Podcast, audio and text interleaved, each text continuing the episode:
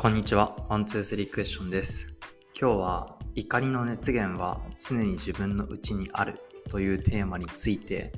話していきたいと思います。まあなんかね、ちょっとかっこいい あのタイトルみたいな感じになってんだけど、あの、まあ、なんでこんな話してるかっていうとね、こうまあ最近、なんていうかイライラすることがすごく多くてですね、まあなんでこんな最近イライラするのかなみたいなことをこうふーって考えてて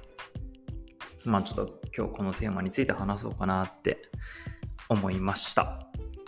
そういえばなんかポッドキャストちゃんと定期的に撮れてるなと自分を褒めてあげたい気分です今。えっとまああのさっきねこうイライラすることがすごく多いって話したんだけどこうまあ例えば最近こう SNS が伸びないなとかあとこうまあインターンの子にあのこうなんていうのクリエイターとのやり取りとかをしてもらってるんだけどこうレスポンス遅えなとかあとは、まあ、なんだろうな。あのこう TikTok の動画上げるの遅いなとか まあいろいろあるんだけどあと開発が思うに進まないなとかこうね。まあほんとこう会社経営してるとさこういろんなストレスだったり課題だったりっていうのがつきものでこうまあでもねそれが組織を運営するっていうことだしまあそれをこうねあの自分の思うようにいかない理由っていうのはまあ自分がなんだろう自分の経営の仕方が良くないからなんだろうけどこうなんかなんでこれがこううまく回んなかったりとかでもこの間ねふってちょっと思ったことあったの。実はどんな組織であってもまあこのぐらいなもので実はこうなんか僕が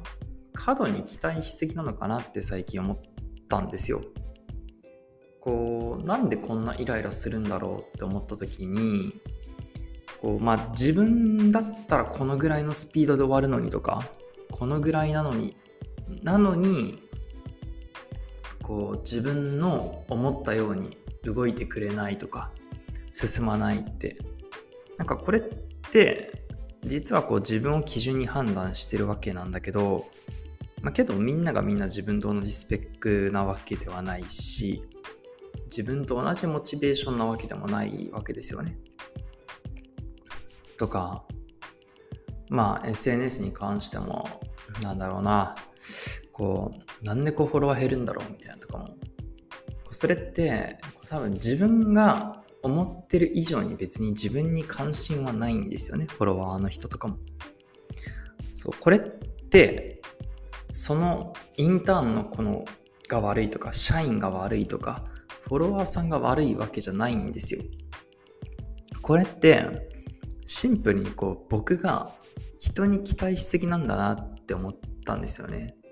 とか過度にこう社員のことを優秀だと思いすぎてるとかあとはこう自分の授業にすごく共感してくれてて仕事めっちゃ楽しいと思ってくれてるとかさあとはこうまあ僕はまあ起業家だから自分の授業が伸びないとあのまあダメななんだろう自分の授業が全てなわけなんだけど、まあ、同じように思ってくれてるんだって勘違いしてしまっていること。なんかこれがそのイライラの原因だと思っていて。まあなんかすごい前のポッドキャストでも話したんだけどこう不満だったりこう怒りだったりっていうのが湧くのってその期待ギャップから生まれるっていう話をしてるんだけどさ。その期待ギャップを生んでるのって自分なんですよね。自分がもし自分だったらこうなのにとかこう同じぐらいこう仕事に共感してくれてるはずだみたいな。でもみんながそんなわけないじゃないですかよく考えたらね。だこう最近のストレスの理由であるフォロワーが減るっていう話とかさ伸びないっていう話とかも多分自分が思ってる以上に自分のコンテンツがつまんなかったり自分がなんていうのかな思フォロワーさんに期待してるほど別にフォロワーさんは俺に興味もないし俺のこと好きなわけでもないしまあたくさんいるなんだろう SNS 上の人の一人っていうこう厳然たる事実っていうのをそのファクトをしっかり客観的に受け入れるべきなんだなってすごく思ったんですよね。まあなんかこんなこと言うとさすごくこうなんか冷めてるやつって思われちゃうのかもしれないけどあのあもちろんねばらつきはあるんだと思うんですよ。あるとは思うんだけどやっぱりそうやって冷静に俯瞰してみないと何て言うのかななんでうまくいかないんだろうみたいなで、ただただイライラして終わってしまうんだと思うんですよね。究極的にはさ、こうなんか、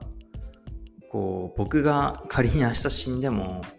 みんな変わらず明日も生きていくわけですよ。なんか自分が死んだら生きていけないって思ってくれてるのなんて、